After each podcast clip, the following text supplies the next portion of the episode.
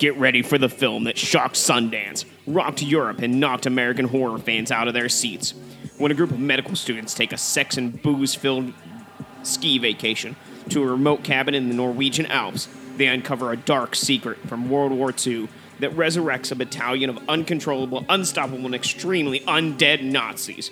What follows is a blitzkrieg of bloodshed, body parts, and action packed zombie carnage. The New York Observer hails as relentless thrills, unimaginable horrors, and a shock ending guaranteed to make you scream out loud. Writer director Tommy Wirkola spares no amount of flesh chomping, intestine ripping, and chainsaw slicing to deliver perhaps the finest Nazi zombie movie of our time, and one of the most ferocious, outrageous, and over the top horror hits of the year. I'm Corey, And I'm Paul. and we are the, B Movie Bros. We review B movies to the best of our ability. Sometimes we get off topic, but randomness is a gift. So it's a brand new month here, and uh, it is January, brand new year, in fact. Oh yeah, happy it- 2018, everybody. Happy New Year, and it's uh, it's Paul's birthday month, so he decided that he wanted to check out some uh, zombie Nazi movies for this month. So here we are with 2009's Dead Snow. Dead Snow, written and directed by Tommy Wirkola, uh, known for Dead Snow and Dead Snow 2, Hansel and Gretel, Witch Hunters, and What Happened to Monday. And starring a bunch of Norwegian actors whose names I can't pronounce, so I'm not even going to bother with it. So you heard what the back of the box had to say. Let's dive right into this shit with our technical difficulties, top and bottom three.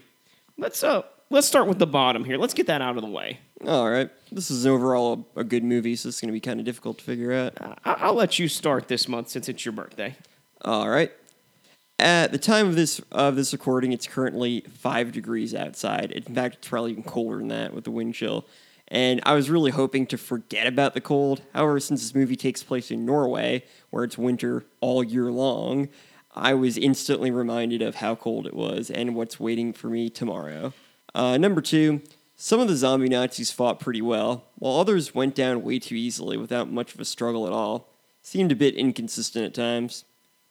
And number one, so there's this whole thing about Nazi gold and the characters messing with it and thus causing the reanimation of the Nazi zombies because they want the gold.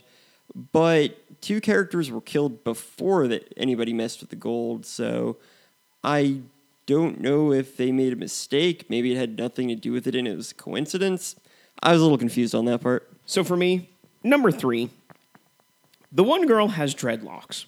Why the fuck does anyone look, wear dreadlocks? They look disgusting and grungy, and they're just ew. They just fucking get rid of them. Wash your hair, god damn it. Hey, it was 2006. It was a different time. 2009. Whatever, 2000 something.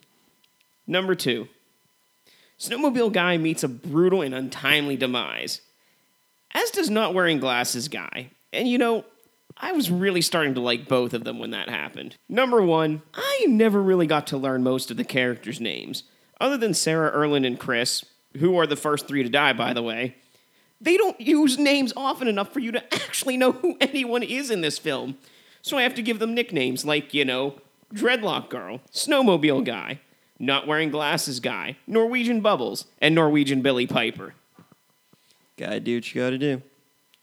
So, eh, that, I mean, that's that's it. I mean, a, a, pretty tame bottom. Yeah, pretty minor stuff. Like nothing really major wrong with it. So e- even aside from like not knowing the characters' names, there's uh, you know, not too much to, to nitpick about. So, uh, Paul, let's uh, let's move on to the top three. What was good here? Right, well, speaking of characters, the characters in this movie were actually pretty intelligent, not as useless as I was expecting them to be. Considering this was basically a cabin in the woods movie, zombie Nazis pretty well, and since most of them were medical students, they were able to actually take care of their own injuries. Number two, the zombie Nazis were more competent than most zombies. They were able to run, use weapons, and even plan ahead.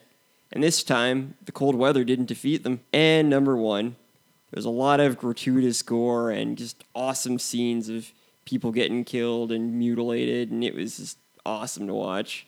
At one point, one- guy kills a couple zombies with a snowblower. Then, in the next scene, he gets all his limbs torn apart. It was not disappointing at all. So for me, number three, this movie is actually extremely well paced. Again, for being a cabin in the woods movie, you expect them to like get to the cabin, nothing to happen for like half an hour to an hour, and then the last half hour for like shit to just go haywire. But no, this movie keeps the pace going. It never lets itself idle, and it doesn't really take on too much meaningless dialogue. Yeah, it just kind of explains the plot and then like goes with it, and it does a good job of it. Number two, the Nazi zombies themselves are actually pretty badass. They aren't your typical slow moving, moaning, mindless eating zombies. They run, they stab, they think, and they even take orders from their commanding officer. Number one, like Paul said, the gore in this movie is just outrageous and fantastical, with blood and limbs flying everywhere for half of the film. If if you're if you're a gore person, this is a this is a good one to check out. So although we didn't talk about it too much, we're gonna have ourselves a good old fashioned quote war. Quote war. So we're gonna quote this movie back and forth. I think am I going first? Yeah, you're up first this time. All right. There is an evil presence. We should have gone to the beach like I told you. Where are you fucking pussies? Afraid of sunlight? If you stand with your intestines in your hand, what do you do? We don't want to arouse evil. Arise, Fuck you. I know the difference between a moose and a man. fucking bag. And that ends this episode's edition of Quote Wars. If you have a favorite quote from this film, please share it with us in the comments below. Or if you want to tell us who won this episode's edition of Quote Wars, or just anything about this movie, go ahead and say it. I think it's time we give this film our final take. Remember, friends, our final take is a score on our shot scale. Our shot scale is a reverse scale 1 to 10, 1 being the best, 10 being the worst. How many shots do you need to get through this film? I gave it a 1 out of 10. I gave it a two out of ten. Dead Snow has a cabin in the woods, a bunch of college kids, Nazi zombies, and a whole lot of gore. The dialogue is nothing special, but it isn't stale and never really pointless. The special effects are great. The zombie Nazis are spectacular, and the action sequence is very well done. It's a horror comedy with a lot more horror than it, than comedy, so don't think that you're going to be laughing your ass off at any point. But a few chuckles here and there may escape it's so hard to find anything negative to say about this movie because it really is just so engaging and entertaining that you know it it, it keeps your attention you know away from anything that may not be perfect. Dead Snow took several things that I'm normally not really fond of zombies, the cold, and Nazis, and somehow managed to combine all of them into a really fun movie. The characters were surprisingly competent and all fought well against the newly risen Wehrmacht. There was a ton of gratuitous violence, including amp- amputations, disembowelments, uh, and some surprisingly clever kills by both the zombie Nazis and by the characters. The dialogue never came off as forced, and they actually utilized the fact that the zombies were former Nazis in some pretty clever way. While some of the kills were definitely better than others, there were really no moments where I wasn't entertained to some degree. Plus, the ending was unexpected to say the least. So there you have it. Uh, two out of ten from Paul and one out of ten from me. Uh, very very good scores. Now we know not everyone likes to watch the same kind of shit that we do, so we like to give every B movie we review an A movie companion to tell you why these movies are the same, just of different standards and caliber. For me, I gave my A movie companion to The Sound of Music from 1965. I picked Monty Python and the Holy Grail from 1975. So both Dead Snow and The Sound of Music largely revolve around Nazis, whether they're, you know, in charge of Nazi Germany or, you know, Nazi zombies. And when I told my wife I was going to go watch a, Nazi zombie movie tonight, she was like, you know, I want to watch a Nazi movie too. So she picked out The Sound of Music. And that's why The Sound of Music is an A movie version of Dead Snow. Well, there you go. I picked P- Monty Python and the Holy Grail because both movies feature soldiers from, from a past era. Dead Snow had zombie Nazis, and Monty Python and the Holy Grail had medieval knights. There's at least one character in each film who loses all of their limbs. In Dead Snow, the one blonde guy whose name I don't remember, and I don't think I ever actually learned, gets all his limbs ripped off by the zombie Nazis. And in Monty Python and the Holy Grail, the Black Knight gets all his limbs cut off in a sword fight. Both movies end with the remaining characters running running either toward or away from an enemy force. And finally, both movies involve some kind of treasure. Characters in Dead Snow find old zombie gold, and King Arthur in 95 and the Holy Grail was looking for the Holy Grail. So there you have it. For an movie version, check out The Sound of Music or Monty Python and the Holy Grail. I think it's time to tell you how to drink away the flick. Drink away the flick. Come on and grab your drink. Let's drink away the flick. Bum bum bum. I'll give you some drinking games for this film, and then so shall Paul. But remember, friends, drink responsibly.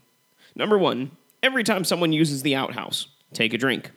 Number two, anytime someone climbs out of the snow, take a drink. Number three, every time there's an amputation, human or zombie, take a drink. Number four, whenever there's an American movie quote used, take a drink. And of course, number five, because it's Zombie Nazi Month, every time you see a swastika, take a drink. Of course. Every time somebody fights a zombie Nazi, take a drink. Every time somebody gets disemboweled, take a drink. Every time someone speaks English, take a drink. And every time the Colonel appears, take a drink. And those are your ways to drink away this flick. If you have any thoughts about this movie or anything else B movie related, you can leave us a comment on either iTunes or SoundCloud. You can also email us at bmoviebros at gmail.com. You can like us on Facebook at facebook.com dash bmoviebros. Follow us on Twitter at bmoviebros or my personal Twitter at bmoviepaul. You can check out all our other content, including reviews, interviews, and chats on our website, bmoviebros.com, where we have new shows each week. If you want to support the show, consider donating to our PayPal or Patreon accounts. Links for links provided below. So uh, it's a little easy to rank the movies the first week. In the number one spot is Dead Snow from 2009. Oh, what a coincidence. I also have Dead Snow as number one. So I think perhaps, you know, we should take the advice of not wearing glasses guy and go to the beach instead of the mountains for our next trip. You know, perhaps if we're lucky, we won't even come across some of those invincible underwater Nazi zombies like they have in the 1977 film Shockwaves. As a matter of fact, I think that would be the perfect film for us to watch next week. Why not?